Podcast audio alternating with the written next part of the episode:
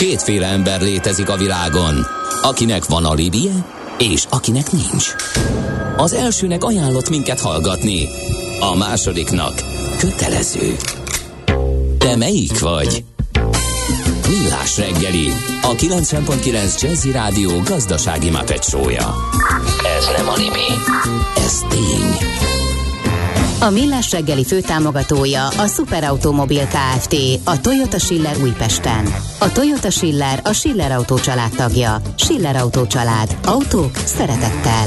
Valamint a Surgeon ZRT, az önműködő kis- és középvállalatok cégépítő partnere. Surgeon ZRT, az üzleti vállalati tanácsadó. Jó reggelt kívánunk, 8 óra 12 perc, és már folytatjuk is a Millás reggeli műsor folyamát itt a 90.9 Jazzy Rádión 2022. július 26-án Kántor Endrével. És Mihálovics Andrással. Nézzük, mi hír a fővárosban közlekedés ügyileg. Budapest legfrissebb közlekedési hírei, itt a 90.9 jazz Három autó szaladt egymásba az M3-as belső sávjában a Szerencs utcai e, felüljáró előtt írja egy hallgató. Érd és Kőbánya Kispest között áttértem vonatközlekedésre az autótól, délután még időben is sokat spórolok, ezt még az előző az írja egy hallgató, illetve jelzőlámpa hiva van a Fehér úton, az Albert Irsai útnál, sötétek a jelzőlámpák, a közelben érdemes fokozott elővigyázatossággal. A Bagi csomópontnál a 39-es kilométernél volt egy baleset, szalagkorlátnak ütközött egy autó, már mindkét sáv járható, de a kialakult dugó így is több kilométeres, úgyhogy ez a 39-es kilométernél van befele, ha valaki tud és még időben értesül róla, akkor kerüljön. Az ember kösse meg a kezét, csak így eresztheti szabadjára a képzeletét. Millás reggeli. 0 30 20 10 9 0 9 SMS, WhatsApp és Viber számunk is ez, úgyhogy itt lehet kontaktálni a műsor készítőivel. Van, aki azt írja, hogy elismerése, de megnézte volna, hogy én hogy szállok fel egy 70 kilós mosógéppel a villamosra. Nem egyedül voltam, ezt azért e, tegyük tisztában. András sok mindenre képes. A stúdióban itt van velünk Jaksi György, a Concord értékpapír ZRT alapítója, vezérigazgató, igazgatóságának elnöke.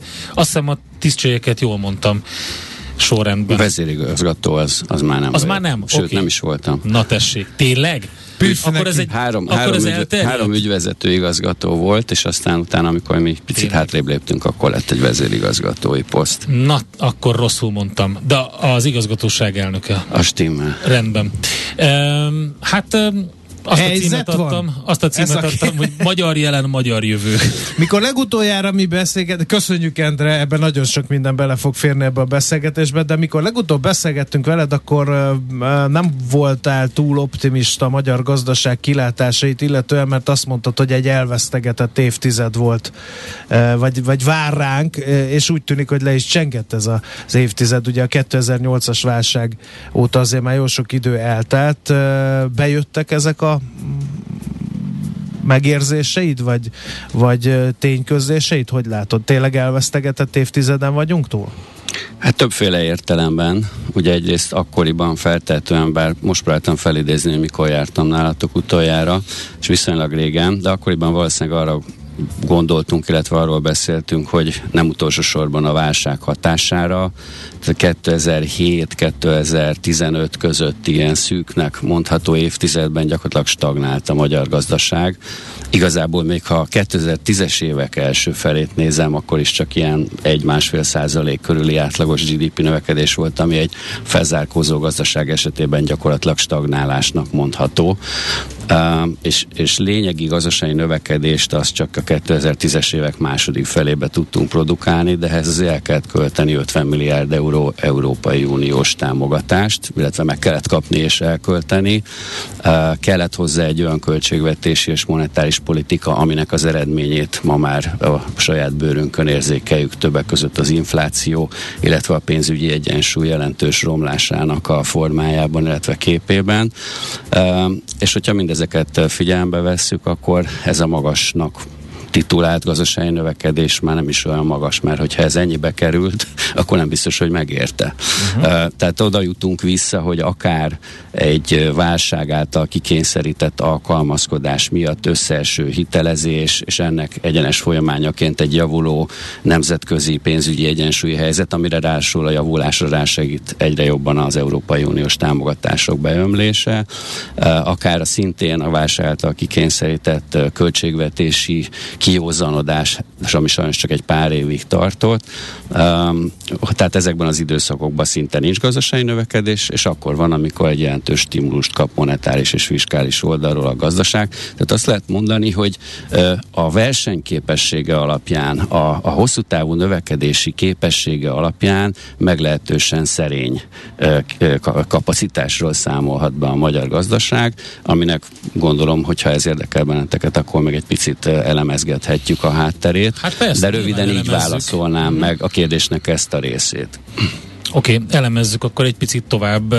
Nyilván ki lehet mutatni um, statisztikailag egy csomó mindent, például azt is, hogy mennyi a magyar átlagbér, um, és akkor az a, ugyanúgy van a valósággal köszönő viszonyban, mint ahogy a, az általad említett gazdasági növekedési uh, szuper teljesítmény, amire itt az elmúlt években nagyon büszkék voltunk. É, mi örülnénk neki, de nem úgy tűnik, hogy, hogy akkor ez valós.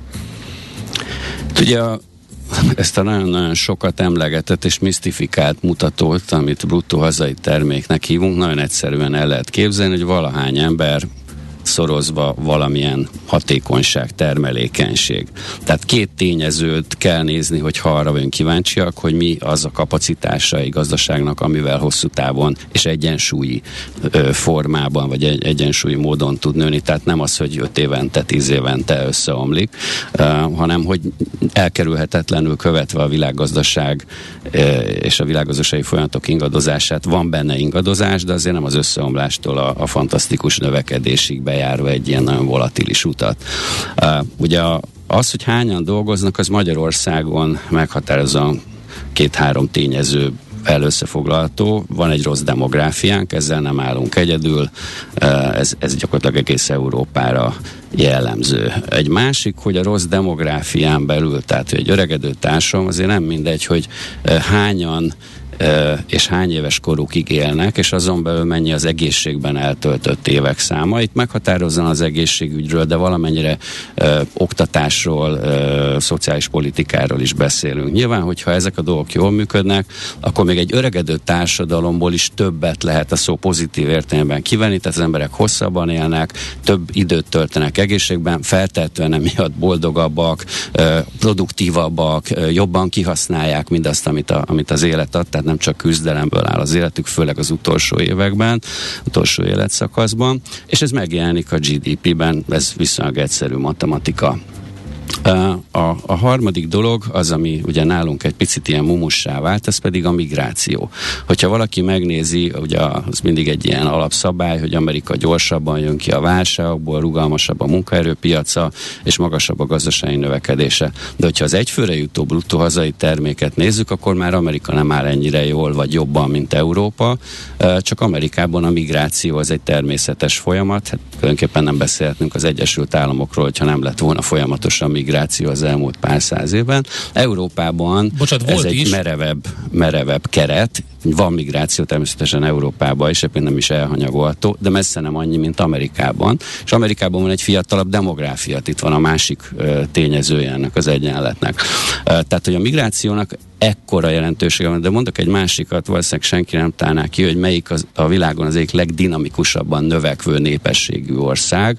Bangladesh. A Svájc. Svájc. A migráció miatt, és egy nagyon okos migráció van, tehát van egy nyitottság, feltéve, hogy valaki dolgozik, fizeti az adót és fizeti a biztosítást. Tehát nem eltartani kell, hanem részt vesz ennek a társadalomnak a sikeres működésében. Nem véletlenül ez a társadalom az egyik legsikeresebb a, a fejlett országok között, miközben ugyanazokkal a kihívásokkal küzdhetne, mint a szomszédai, mondjuk Németország, ez, ami a, a negatív példája Ameri- szinte mindennek. De ez, ez ilyen egyértelmű, akkor mi miért nem csináljuk ezt?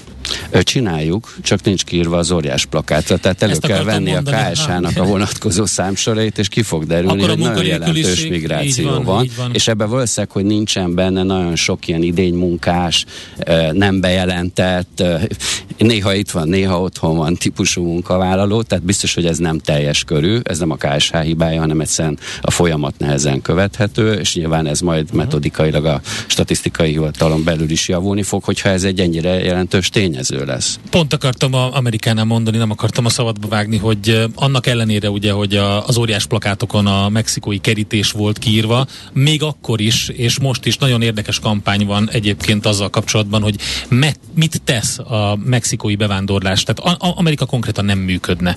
Tehát a, a munkaerőpiacnak a jelentős részét töltik fel, és ezt pont um, olvasgatok egy cikksorozatot a Washington Postban, hogy helyre teszik, hogy egyáltalán ez hogy áll. Volt magyar adat is nemrég, a, az iroda, nem iroda, a munkaerőpiacnak a, a, a helyzetéről és a migráció kapcsolatáról. Megkeresem majd a cikket, és bemondom, hol lehet elolvasni, csak hogy alátámasztandó azt, amit most mondtál. Oké, okay, um, most a másik tényező az lemaradt. Ugye beszéltünk, a, hogy hányan, a másik az, hogy hogyan. És ugye a, a hogyanban megint előjön az egészségügy. Nyilván egy beteges társadalomban a hatékonyság egy picit rosszabb, mint a kevésbé betegesben. Előjön az oktatás, képzés, a lifelong learning, tehát hogy nem, nem ér véget a, a képzés, továbbképzés, fejlődés azzal, hogy befejezzük általános iskolát, gimnáziumot, egyetemet, hanem hogy van egy olyan rendszer, ami arra ösztökéli részben állami, részben vállalati, tehát for-profit alapon munkavállalókat, hogy képezzék magukat tovább, hiszen elavulnak a mai világban, iszonyatosan gyorsan avulnak el az ismereteik, a tudásuk. Aki ezt nem tudja aktualizálni, továbbfejleszteni, az egy idő után kiesik a munkaerőpiacról. Megint hadd provokáljalak egy kicsit, ha ez megint ilyen egyértelmű, hogy egészségügy, hogy, hogy tovább tudjunk dolgozni, és produktív éveink megnyúljanak. Meg oktatás, hogy tudjunk alkalmazkodni az új és új kihívásokhoz. Ezt, ezt lehet látni tankönyveken túl már az életben is, több ország is erre tette fel a jövőjét. Mi miért nem csináljuk? Azért, mert a 2010-es években a, a magyar gazdaság és politika az abban hit, hogyha több pénzt adunk a nőknek, most nagyon egyszerűen fogalmazok, akkor többet fognak szülni. Na most ez egy baromság. Tehát ezt akár statisztikailag vizsgáljuk, tehát bárhol máshol megnézzük, hogy hozzánk hasonló fejlettségű országok, amikor nőtt a jólét, mag, jött, nőttek a jövedelmek, akkor mi történt? Akkor azt látjuk, hogy csökkent a fertilitását, csökkentek a, csökkent a születésszám, vagy stagnált a születésszám. Uh, Miért? Azért, mert egy jóléti társadalomnak a jólét növekedésével erősebb a társadalombiztosítási rendszere, erősebbek a magánbiztosítási rendszerek, magasabbak a jövedelmek, tehát aki nyugdíjba vonul, megtakarításokkal, a társadalom egy jelentős része természetesen nem mindenki rendelkezik magánbiztosítással, meg persze a társadalombiztosítási rendszerből fakadó dolgokkal, tehát nem szorul arra, hogy a gyerekei segítség, támogassák, nehogy Isten eltartsák időskorában. Emiatt nincs rá kényszerítve, hogy annyi gyereket szüljenek egy ilyen társadalomban. Tehát ez egy teljesen egyenes logikai és statisztikai összefüggés. Tehát ezt az elején meg lehetett volna mondani, ha valakit megkérdeznek erről, hogy ez nem fog működni. De ez Tehát, demográfia? Laár Andrást idézem, a kőolaj finomítás, ez egy nehéz dolog, mert nem, nem lesz finom. soha finom. Mert a kőolaj nem finom. Igen. De, de itt, itt a demográfia bizonyos szegmenseire lehet ö, hatni, a népesség bizonyos csoportjaira. Tehát van, akit lehet ösztönözni azzal, hogyha többet adunk neki, azért, mert X gyereke lesz, akkor ő többet Hiszen azt szülni. mondja, hogy azért nem szült eddig, mert nincs hova, nincs mire. És lehet, hogy ezt a kérdést oldja meg, ezt, hogy adunk pénzt a nőknek. Szerintem a számok azok fontosak, hogy ott legyenek a szemünk előtt. Szerintem értelmes, civilizált ember biztos, hogy egyet fog mindig érteni azzal, hogy a családok segítése, a fiatalok életben való elindítása rendkívül fontos, hogy mindenki számára egy európai komfortot biztosító életnek a megteremtése, ez nagyrészt állami, vagy úgy is fogalmazhatjuk társadalmi feladat nyilván, amihez hozzáteszi a for-profit szféra, a civilek, amit tudnak, hogy ez, a, ez, a, ez az elvárható feltételrendszer működjön. De azért Magyarországon ugye 90 ezer ember születik évente, 130 ezer meghal. A 90 90-ből nem nagyon tudunk kicsiholni, még százat sem. A 130 viszont tanulmányok sora biztosítja, hogy lehozható lenne 100-110-re. Tehát hol lehet nagyobb eredményt elérni, most, hogyha csak a pénzügyi oldalát nézem, a jövőbe való befektetéssel, nyilván a mortalitás csökkentésével, és, ami nagyon fontos, az egészségben eltöltött évek számának a drasztikus növelésével. Ez az, ami nem történt meg. Tehát itt is van egy elvesztett évtized, ez egyébként az egyik legszomorúbb veszteség. Egy másik, ami a, mondjuk azt, hogy a lelki vagy a morális oldala.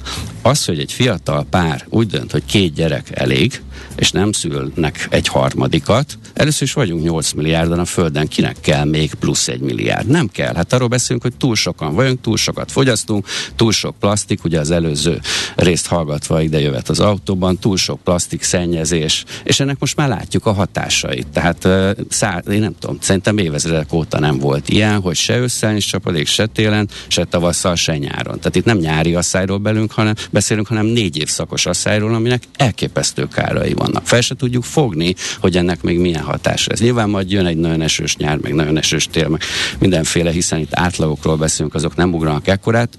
hozzáteszem, a hőmérsékletnél nem, de a csapadéknál bizony igen. Tehát két nagyon eltérő dinamikájú változóról beszélünk. Szóval visszatérve az egészségügyre, tehát az nem gond, hogyha egy család úgy dönt, hogy már nem szeretne több gyereket. Az viszont gond, hogy fiatalon meghalnak szüleink, testvéreink, nagy Isten, a gyerekeink azért, mert nincs egy megfelelően működő egészségügyi rendszerünk, már pedig nincs. De Tehát akkor ez ezt az államnak kell csinálni, vagy csinálhatná egy magánszektor egy jó biztosítás. Most mozdulunk el a megoldás irányába, mert szemlátomást az állam nem tudja, vagy nem akarja csinálni ezt a feladatot, amiről beszéltél, hogy kéne. Igen. Az tehát az államnak azt kell csinálni, amit vállal. Magyarországon minden ellenkező híreszteléssel ellentétben nagyon magas az állami redistribúció aránya. Tehát az, hogy mennyi pénzt szed be az állam, vagy pedig, ahogy jelentős a deficit, akkor még inkább, hogy mennyit költ el, jelent nálunk most elég jelentős a deficit, tehát még jobb, hogyha azt nézzük, hogy mennyit költ. Tehát nagy a redistribúció aránya. Ez azt jelenti, az államnak nagyon magas szintű oktatást, egészségügyet kellene tudni ebből a pénzből, szociálpolitikát, az állam saját működését finanszírozni, stb. Ugye ezt nem látjuk. Mármint látjuk, hogy hol megy el ez a pénz, azt nem látjuk, hogy aho- ahova nem jutott például egészségügyi oktatás, ott az milyen károkat okoz. Emellett természetesen egy jól működő szabályozott piacgazdaságban nagyon komoly szerep jut szinte minden téren, a civil szférának, for-profit szférának, magánegészségügy, magánbiztosítás, eh, ahol az esélyegyenlőség megteremtése valami miatt még ezzel a két tényezővel együtt sem jön létre, ott a civileknek a belépése, a támogatások, tehát egy olyan társam, amely odafigyel azokra, akik rosszabb eséllyel indulnak, akik valami miatt kiszóródtak az állami rendszerből, és ugye nyilván nagyon nehéz partnernek találni ebben ugye a magánbiztosítást, hiszen nem a, a, nem, annak a feladata a szociális feladatok végrehajtása, és belép a civil szféra, de ehhez akkor egy fejlett civil szféra kell, amit ismét hát megint csak nem írtani kell, hanem Igen. támogatni, akkor ezt ugye ha úgy tetszik, oktatni kell, tehát hogy ebben nőjenek föl az emberek. Tehát a társadalom úgy nőjön föl, hogy igenis, van mindenkinek felelőssége másokkal szemben, van, aki picit tud segíteni, van, aki többet. Innen folytatjuk. Közben megtaláltam a cikket, amit akartam idézni. A tegnap jelent meg a portfólión. Annyira küzdünk a munkaerő hiányjal, hogy már a Fülöp-szigetekről is érkeznek ide munkavállalók. Arról szól a sztori, hogy egyre nehezebb feladat megoldani a munkaerő hiányt, és a harmadik országbeli munkaerő nélkül a gazdasági növekedés nem létezne Magyarországon, tehát kulcsfontosságú. Meg lett állni a De tudok én indiai tehenészekről is Magyarországon, hidd el. Igen. Jaksit György a vendégünk, a Concord értékpapír ZRT igazgatóságának elnöke. Folytatjuk egy kis kubai dallamvilággal, ha már a Nemzeti Forradalmiság napjai vannak Kubában, 1953-ban a Moncada laktanya ostromával kezdődött minden. Aranyköpés a millás reggeliben. Mindenre van egy idézetünk. Ez megspórolja az eredeti gondolatokat. De nem mind arany, ami fényli. Lehet kedvező körülmények közt gyémánt is. 1894-ben született Aldous Huxley, és hát természetesen gondolom, hogy a szép új világ az megvan, mindenkinek legalábbis címben egy idézet tőle, a kormányzás lényege az ülésben van, nem az ütésben. Az ember észszel és fenékkel kormányoz, sosem ököllel. És Én mondod, is hadd mondjak egyet. Mondjál még egyet, mert fontos Mert nekem ez inkább közel áll a szívemhez, okay. mint ez, amit most idéztél. Ezt is Aldous Huxley mondta. Nem létezik civilizáció társadalmi stabilitás nélkül, és nincs társadalmi stabilitás egyéni stabilitás nélkül. Vendégünk a stúdióban Jaksit György, a Concord Értékpapír ZRT igazgatóságának elnöke. Hát honnan Oktatásról Oktatás. beszéljünk, mert azt van. mondta a, Társadalmi a Gyuri, stabilitásról is beszélhetünk, igen. hogyha van olyan, hogy egyéni stabilitás, mennyire de, vannak kimozdítva az igen, emberek. de, de mondta, hogy ugye ez az alapja egy jól működő gazdaságnak, oktatás, egészségügy. Öm, ö, oktatásban is úgy tűnik, hogy mintha az állam hátrébb lépne ö, egy kicsit, bár mondjuk pont a felső oktatásban most a rendszer 26-szor körülbelül. Kell nekünk oktatás? Mert azt is szokták mondani, hogy mi egy összeszerelő üzem vagyunk, tehát ha, ha munkaerőre az autógyárak szalagjai mellett van szükség, akkor minek képezzünk bölcsészeket? Hát azért a, a mai feldolgozóipar sem analfabétákra épül, tehát hogy azért már olyan gépekkel dolgoznak ezekben a gyárakban, amelyekhez azért nem árt, hogyha van egy kis előképzettség, plusz amiről már beszéltünk, egy folyamatos update a képzettségnek, tehát tanfolyamok, továbbképzése, stb. Tehát én, én eleve nem gondolom, hogy az a rosszul működő oktatás az bármiféle modellnek az alapja lehet, tehát ez nem, nem tudok ilyet mondani a, a történelmből, vagy a mai körülöttünk lévő világból. 呃 de még akkor is, hogyha azt a hibás vonalat követjük, amit egyébként követünk, hogy Magyarországot alapvetően egy összeszerelő üzemként képzeltük el úgy 10 éve stratégiailag, vagy 15 éve, még akkor is szükség van az oktatásra. Egyszerűen azért, mert a mai világban az egyszerűnek tűnő uh, ipari, termelési, feldolgozóipari folyamatok is olyan gépesítettség, automatizáció, digitalizáció mellett zajlanak, amely mellé, és az, amelyek kezelésére kezelésére nem lehet alacsonyan képzett embereket beültetni. De igazából a poén az az lenne, hogyha egy olyan modell mellett tudtunk volna, vagy tudnánk, bár ez a hajó szerintem elmenőben van, elköteleződni, ami sokkal inkább a digitális gazdaságba építi be, a világ digitális gazdaságába építi be Magyarország. Csak egy példát mondjak, ezzel valószínűleg mostában mindenki sokat találkozott az otthonról történő online vásárlások felvirágzása okán, hogy honnan vásárolunk vásárolunk és akkor, hogyha lepörgetjük a cégneveket a fejünkbe, akkor fogunk találni szlovák, fogunk találni román, fogunk találni cseh, fogunk találni, vagy kivel közlekedünk, ugye sikerült a taxisoknak kigyilkolni innen az Ubert, bejött helyette egy tallini cég, egy 20 éves fiatalember lett dollármilliárdos, abból, hogy kihasználta a budapesti taxisok hülyeségét, és learatta a piacot. A boltról beszélünk. Félreértések elkerülése véget. Tehát nem találunk egy olyan szolgáltatót, ami magyar-magyar lenne, tehát nem negyedik magyar, vagy egy tizedik magyar. Egyszerűen azért, mert nincs a kultúrája be, kultúrájába benne ennek az országnak az, hogy a digitális gazdaságban versenyképes legyen, még a saját piacán sem. Ez a megdöbbentő. Az, hogy Kaliforniáig a, a, a völgybe hányan jutottak el Magyarországról, azt ugye egy kezünkön meg tudjuk számolni, és ebből talán egy cég lett szabad szemmel látható, amelynek sajnos elég rosszat tett a, a, az ukrán háború, hiszen nagyon sok ukrán szoftverfejlesztővel dolgozott, de amennyire tudom, sikerült valamennyire ezt a válságos helyzetet megoldani. De hát igazából ezekben az esetekben is arról beszélünk, hogy aki idejekorán elhagyta ezt a közeget, és gyakorlatilag áttelepített minden magas hozzáadott értékű vállalati funkciót Amerikába, esetleg Észak-Európába, az sikeres volt, aki itt ragadt, az, az gyakorlatilag lehet, hogy a lokális értelemben sok pénzt keresett, de egyébként világpiaci szempontból nem létezik. Igen, és itt nem beszéltünk még ugye a, a termelékenységi mutatókról, meg a hozzáadott értékről, tehát ugye az összeszerelő üzem dolog az csak azért rossz, hogy azt egyfolytában, ami egyébként sem működik, ha körülnézünk, pontosan ez a kétkezi munkás a legnagyobb hiány, ami van, de hogy ha azzal lehetne esetleg még több GDP-re szert tenni, hogy sokkal nagyobb terméket állítunk elő, nem pedig sokkal, sokkal olcsóbban ugyanazt a terméket. Ezt legalábbis én így látom, de hát nem tudom, Gyuri, hogy te mit gondolsz.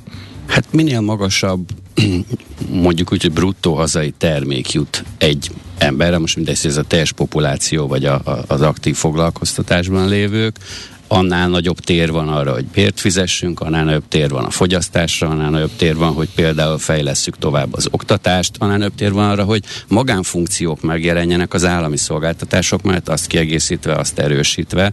Tehát minden valahova oda fog visszajönni, hogy azzal tudunk igazából nőni, hogyha az egyfőre jutó termelést, és itt most a termelés ne fizikai értelembe értsük csak, tudjuk növelni. Na de ehhez beruházásokra van szükség, innovációra van szükség, oktatásra, képzésre van szükség. Ez elvileg az innováció, meg a beruházások azok vannak. Hát azt Hiszen látjuk, hogy elköltöttünk egy csomó Hát uniós most épp pénzt. nem annyira vannak, mert ha az EU nem ad pénzt, akkor leáll a szekér. Tehát ugye egy olyan modellre álltunk be, ami akkor működik, hogyha az EU-ból kapunk pénzt. Nem kapunk pénzt, akkor meg nem működik. Uh-huh. Hát azért ez, én nagyon-nagyon európárti vagyok, és nem, nem szeretném, ha innen kihullanánk. Pontosan azért, mert látszik, hogy anélkül hogy gyakorlatilag visszamegyünk a, az időben pár száz évet. De hogy azért az se jó, hogyha csak ettől működik az ország. Tehát ne csak akkor legyen növekedés, amikor éppen megdobnak minket 10-20 milliárd euróval. Tehát tudjon már valamit ez a gazdaság magából is kicsiholni. Szerinted milyen területen tudna valamit kicsiholni magából a gazdaság? Egy kis nyitott gazdaság vagyunk, rengeteg kitettségünk van, nyersanyagok, technológia, nem tudom. Mondtad ezt a digitális gazdaságot, bár azt is mondtad figyelmeztetőleg, hogy a hajó elmenni látszik. Egy ilyen kis ország mit tud csinálni? Hát mégsem vagyunk uh, akkorák, mint mondjuk a skandináv országok, tehát hogy, hogy te látsz valami olyan területét a gazdaságnak, amire, hogyha ráfeküdnénk, akkor, akkor egy sikertörténetet írhatnánk itt ebben a régióban legalább, ha is rögtön európai szinten. Mert más országok megcsinálták, a lengyelek megcsinálták, úgy tűnik a csehek is, szlovének is, lassan elmegy mellettünk a régió.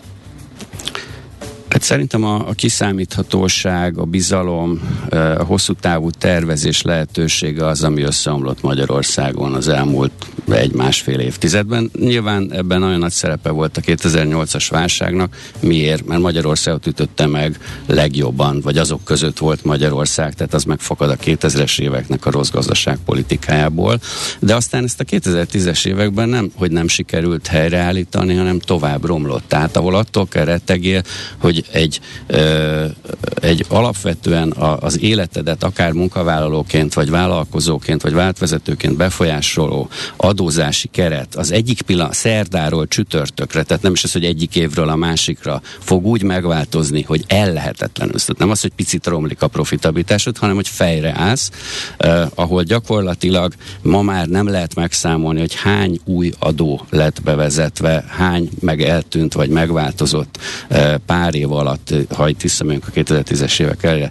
Az, hogy ez teljesen esetszerűen egyik napról másikra kerül bevezetésre, megemelésre, csökkentésre, ott miért gondoljuk, hogy bárki hosszú távon képes tervezni? És akkor még nem beszéltem egyéb tényezőkről, amelyek szintén félelmetesek egy, egy normálisan gondolkodó, hosszú távon beruházni, befektetni vágyó vállalatvezető vagy vállalkozó életébe, eh, és amelyek olyan szintű bizonytalanságot hoznak, hogy gyakorlatilag én a környezetemben nem tudok senkit, aki nem azon gondolkodik, hogy hogy tudná ezt a kockázatot azzal kezelni, hogy valamilyen módon a tevékenységét eh, nemzetközi formában, vagy más külföldi telephelyekre átirányítva, Hát nem vagy tudunk, effektíve innen mondani. elköltözve tokkal vonóval, hosszan tudnám sorolni, nagyon sikeres magyar vállalkozó ismerősöket tokkal vonóval elköltöztek innen ezért. Na most ebből nem, ez- nem ez lehet sikeres országot csinálni, Igen, ez hogy menekülnek az játék, emberek. ugye, hogy legyen valami olyan külföldön, legyen olyan tőke, legyen olyan valami külföldön, ahova lehet nyúlni, ha baj van. Tehát ez egy teljesen, ez egy teljesen hétköznapi beszédtéma. Persze, és ez, ez bizonyos mértékig nem is probléma. Hát ugye a, a szakmánknak az alapvető ö, igazsága, hogy a diversifikáció mennyire fontos. Mi is mindig azt mondjuk az ügyfeleinknek, diversifikáljanak az értékpapírok, a szolgáltatók, a devizák, és bizony az országok között is. És hát hála Istennek az Európai Unió tagjaiként egy európai ország vagyunk, nem pusztán egy bezárt határokon belül működő ország, hanem egy hála Isten magas szintű kereskedelmi, a tőkemozgások, a munkaerő mozgását leíró szabadság jellemzi az életünket, és ezen keresztül a globális gazdaságba is bejön kapcsolat. Tehát ma már úgy gondolkodni egy országról, hogy megnézzük a térképen, ott vannak a határok, és ott az véget ér. Nem, nincs ilyen. Tehát én ezt már 20 éve magyaráztam a diákjának, hogyha meg akarja érteni, hogy hogy működik a gazdaság, és a ma már nagyon-nagyon sokat emlegetett ellátási láncokba is egy picit be akar pillanatni, akkor vegyen le egy terméket a bármelyik boltnak a polcáról, ahol vásárol, és nézze meg, hogy milyen nyelven van ráírva a használati utasítás.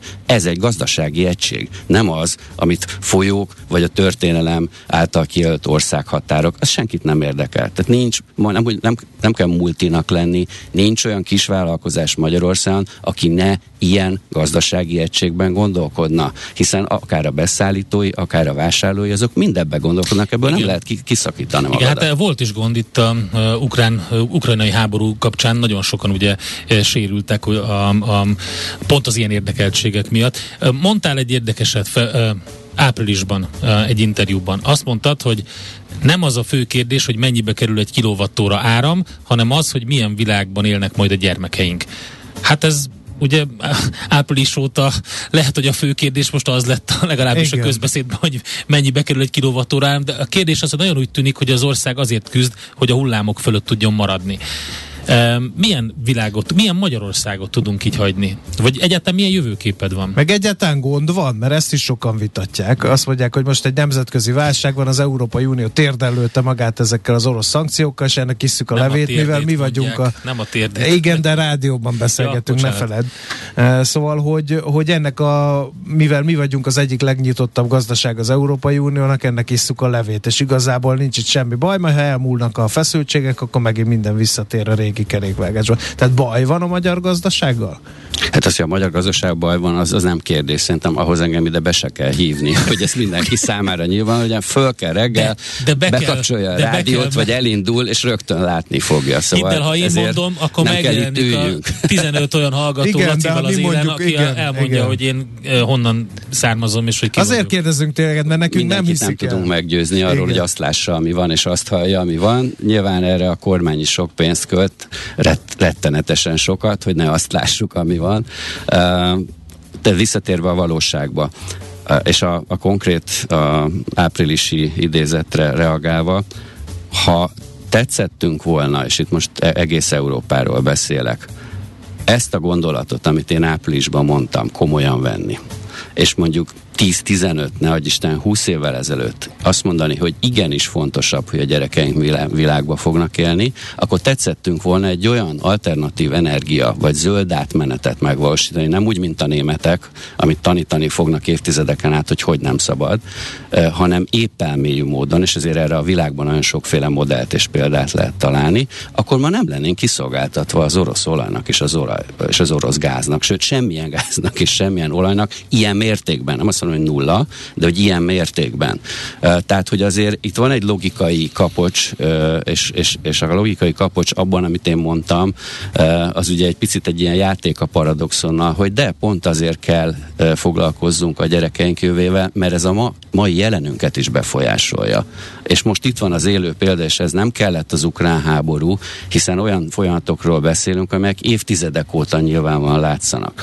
De nem szabad ugye a, a, a lónak a másik oldalán se átesni, hogy a, gazdasági energia szerkezeti adottságoktól teljesen elszakadva tűzön vizen áterőltetni egy, egy zöld átmenetet, egy rosszul felfogott zöld átmenetet, arra ott van a német energi vende, ami egy klasszikus csőd, teljesen rosszul paraméterez, minden rossz, tehát nem tudok jót mondani, majdnem megdupláztuk a, a, az áramtermelő kapacitást Németországban, és pár százalékkal javult ebben a az újra hasznos, vagy a, a megújuló energiáknak az aránya.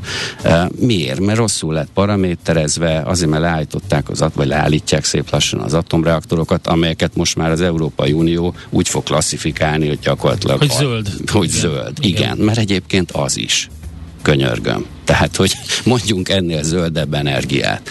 Igen, egy veszélyes üzem, de akkor mondjunk mellé bármilyen mást, ami nem veszélyes üzem. Hát és igen, egyébként számok, tehát, hogy, hány, tehát, hogy attól volt. félünk, hogy felrobban egy atomerőmű, ami nem szükségszerű, ha megnézzük minden eddigi eset, emberi uh, hibák, uh, rosszul szabályozott folyamatok, hanyagság, tehát hogy nem a normális működésének ez a következménye, hanem a rossz működtetésének. És hogyha van itt rosszul, tehát hogy nem az M7-es a hibás, vagy az autó, hogyha valaki 180-nal belemegy az előtte menő levőbe, hanem az, aki azt az autót vezette. Tehát, hogy ne keverjük össze hogy a, a hibák okozóját és annak a következményeit. Um a válság mélységét is egy kicsit vizslassuk, és most nem csak Magyarországra nézve, hanem így a, a világra, mert nagyon sokan nagyon hát, borúsan igen. látják a kilátásokat. Ráadásul kemény hét Elhúzódó, nagyon kemény, nagyon hosszú ideig tartó válság lesz.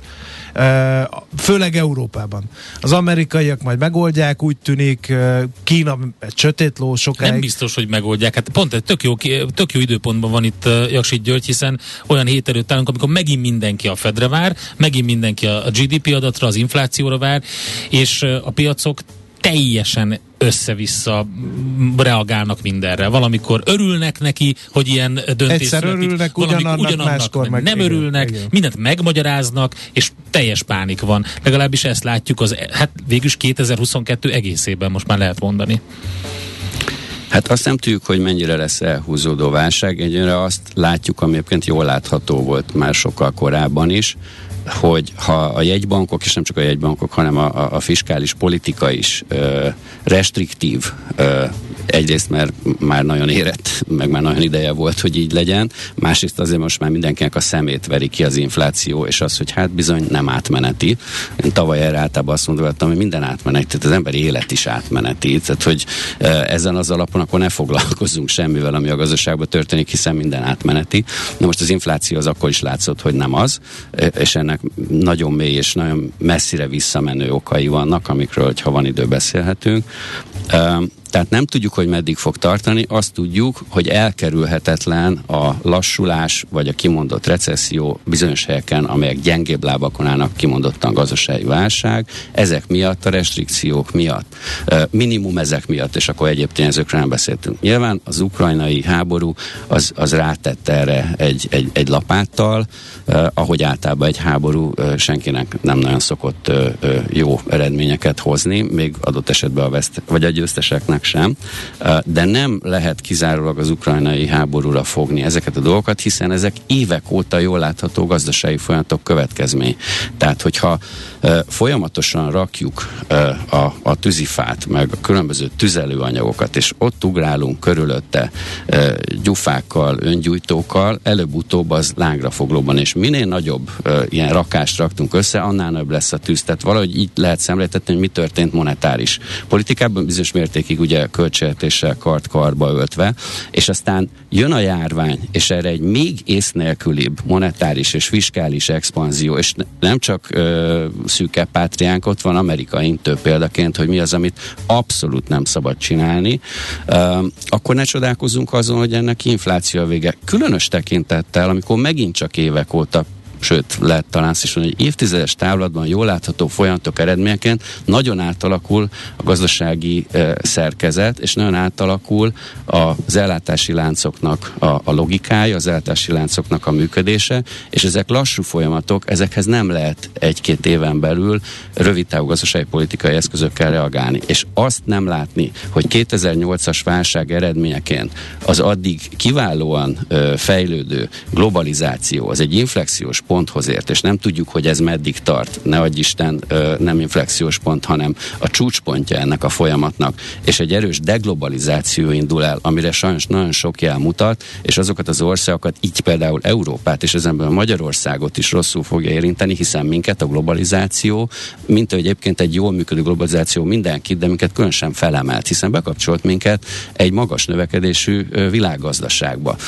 Sajnos a világgazdaság növekedése az, hogyha az elmúlt évtizedekre visszatekintünk, magasabb, mint a magyar. Tehát mi ebből tudunk részesülni a globalizáció részeként, vagy annak egyik okaként. Tehát az ellátási láncok problémája nem egy éve vagy két éve van, hanem ennek a globalizációs folyamat lassulásnak, ne Isten visszatérésnek korábbi szintekre az egyik következmény, de sok egyéb tényező. Az a fajta hatékonysági elvárás, ami ma a vállalatokkal szemben fennáll, és nem utolsó sorban a tőzsdéről indul, ahol elvárjuk, hogy negyed évente precízen mindig mondják meg az elemzőknek, ugye a guidance keretében, hogy mennyivel fognak növekedni. Hol van előírva, hogy 8 milliárd fős uh, emberi közösség a Földön, az folyamatosan annak növekednie kéne, és azonból a legfejlettebbeknek is. Mert az, hogy Afrikának növekednie kell, az nem kérdés. De hogy Európának és Észak-Amerikának már nagyon nem kéne növekednie. Amikor mi 2007-ben a, a kollégáimmal Japánban jártunk, és néztük, hogy hát mi azon nőttünk föl közgazdászként, hogy ezek válságban vannak. Ja persze, 50 ezer dollár per fős GDP-nél kerültek válságba, ott ragadtak Igen. meg, de miért kéne 60 vagy 70 ezer dolláros egyfőrőtő GDP? Mikor Tehát, el vannak az 50-ből? Amikor kiválóan élnek az 50 és a 20 év, 20 év defláció azt Igen. hozta, hogy egy olcsó ország volt, csak kapkodtuk a fejünket, hogy minden olcsóbb, mint, mint, mint Európában. Tehát helyre kerültek a dolgok. Volt egy teljesen elszállt buborék a 80-as években, és ezt 20 év alatt feküdték ki. A 2008-as buborékot, vagy a 2000-es évek buborékját se sikerült mindenhol kifeküdni, tehát a mai napig tudunk mondani példákat, ahol ezek nyomokban legalábbis megtalálhatóak. Japánnak is 20 évébe telt, és hát közben egy öregedő társam beért abba a szakaszba, ahol már, ha akar, se tud növekedni. Hát nem is lehet elvárás ilyen mértékű demográfiai romlás mellett. Hát az a helyzet, hogy csak meg félbeszakítani tudjuk a beszélgetést, mint a medve, mert ö, még folytatnánk, de az időnk az lejárt. Ö, nagyon szépen köszönjük, hogy itt jártál.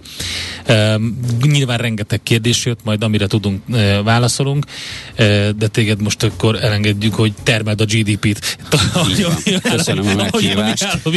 De most, de most nem fogunk olyan, tehát most gyakrabban látogassál felénk, fogunk hívni, mert... Van mert, téma. Igen, van téma Dögivel. Nagyon szépen köszönjük. Köszönjük, köszönjük szépen. Jaksi György járt nálunk a Concord Értékpapír ZRT alapítója igazgatóságának elnöke. Hát ez meg mi? Jé, egy okos morzsa. Az Okos Morzsák támogatója a Surgeon ZRT, az önműködő kis- és középvállalatok cégépítő partnere. Minden üzleti tervezési folyamat azt feltételezi, hogy a cég vezetői részletesen ismerik az eredményeket, és meg tudják magyarázni az azok mögötti összefüggéseket.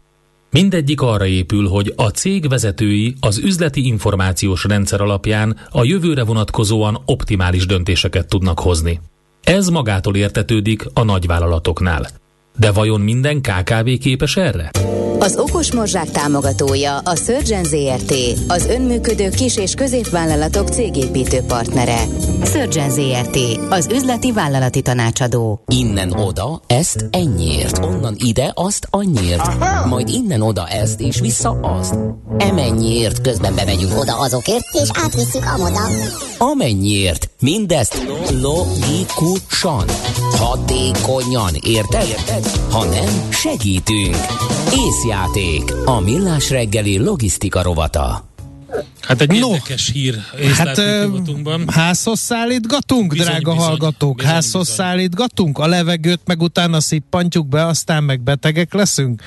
Hát egy friss kutatás kimutatta a világ hat legszennyezőbb futárcégének a kézbesítés utolsó kilométereire jutó széndiokszid kibocsátása elírja 4,5 megatonnát évente, csak hogy tudjátok hova tenni, 600 ezer háztartás éves kibocsátása ez. Tehát még egyszer, a világ hat legszennyezőbb futárcégének a kézbesítés utolsó kilométereire jut. Tehát nem az egész, csak az utolsó igen. kilométereire. És nem Magyarországról van szó, hanem Ez világszerte, világ, igen. igen, világszintű. Tavaly az elkereskedelem és a kiskereskedelmi forgalom közel 20%-át, te, a, a, a kiskereskedelmi forgalom 20%-át tette ki az elkereskedelem, és ez az arány 2025-re várhatóan 25%-ra nő, ezzel pedig együtt jár, hogy csomagokat kell célba juttatni többnyire gépjárművel. Igen, na de most, és hogy mi a gond? Az első ilyen mi a gond, hogy, hogy ezek a rövid utak. Igen. Ez a teljes útnak a széndiokszid kibocsátásának nagyjából a felér felel, mert ugye mit csinálnak az utolsó kilométeren, ott is alacsony sebességgel, dugóban állva a kis terautók, személygépkocsik, motorkerékpárok, robogók aránytalanul nagy mértékben szennyezik a városoknak a, a levegőjét. Hát, nyilván a, a pandémia is egy helyzetet teremtett, amire hirtelen reagáltak nagyon sokan, és tök jó működött működött az, hogy az ember megrendelt valamit és megkapta, nem kellett kimenni a házból. Nyilván ennek változnia kell, hogy, hogy logisztikaiak hogy van megoldva. Különböző kormányzati, önkormányzati segítséggel kialakíthatóak különböző átrakóközpontok, ahonnan már villany, villanyhajtású motoron, biciklin vagy gyalog lehet kézbesíteni a csomagokat. Például egy ilyen javaslat fogalmazódott meg. Középtávon, hát ez a mikro, mikroközpontok, tehát, tehát nem csatornázni valahogy az egészben, hogy ilyen kis üzletet kell nyitni, ahonnan pár száz méter, amit mondjuk kerékpárral meg tud tenni egy futár. Hát a pont egyébként, az utolsó kilométereket egyébként, egyébként mi is sokat tehetünk megrendelőként azzal, hogy elmegyünk a kis csomagért egy csomagpontba. Uh-huh. Mert akkor ugye nem kell a futárcégeknek Így a furgonnal van. menni mindenhova a házhoz, és jó, ha jóval kevesebbet állnak meg, akkor a, meg, meg keresik mondjuk a parkoló meg rakodóhelyet, akkor jóval kisebb lesz a széndiokszid kibocsátás. Úgyhogy figyelj erre is a sok minden egyébben. Tervezés, szervezés, irányítás, ellenőrzés. Kössük össze a pontokat. Észjáték. A millás reggeli logisztika rovata hangzott el. Folytatjuk a műsor folyamnak a, a, a, a kiváló témákkal való feltöltését. Katona Csaba történész jön mesél a múlt rovatunkban. 150 éve indult a Tegethoff expedíció. Hogy ez micsoda? Hát nagyon érdekes. Az osztrák-magyar monarchia. Tudjuk ki volt északi, a Tegethoff? Északi sarki tudjuk. expedíciója. De tudjuk ki volt a hajó névadója? Hát Katona Csaba elmondja, nem? Egy admirális. Tessék. Hol? Az osztrák-magyar monarchiában. Ezért no, no, volt tenger az osztrák-magyar monarchiának? Egy egész szűk volt. szakaszon. De mégis mit adott az osztrák-magyar monarchia? Borneo ha... és Celebesz magyar volt és magyar Igen, lesz. mit adott Ezt az osztrák-magyar monarchia a haditengerészetnek Tegetov admirálist, akinek Na. utolérhetetlen szakála van. Aki most gépnél van, üsse be, hogy Tegethoff két fel, és nézze meg, új hogy... idolom? Igen, az, hogy nézd meg, micsoda szakál költeménye volt. Na de mégse Tegethoff admirálisról fogunk beszélni, Arról hanem Kepes pedig. Gyula hajóorvosról, aki magyarként részt vett az expedíción, és nagyon sokat köszönhetünk neki. Katona Csaba történésszel jön, tehát mesél a múlt rovatunk.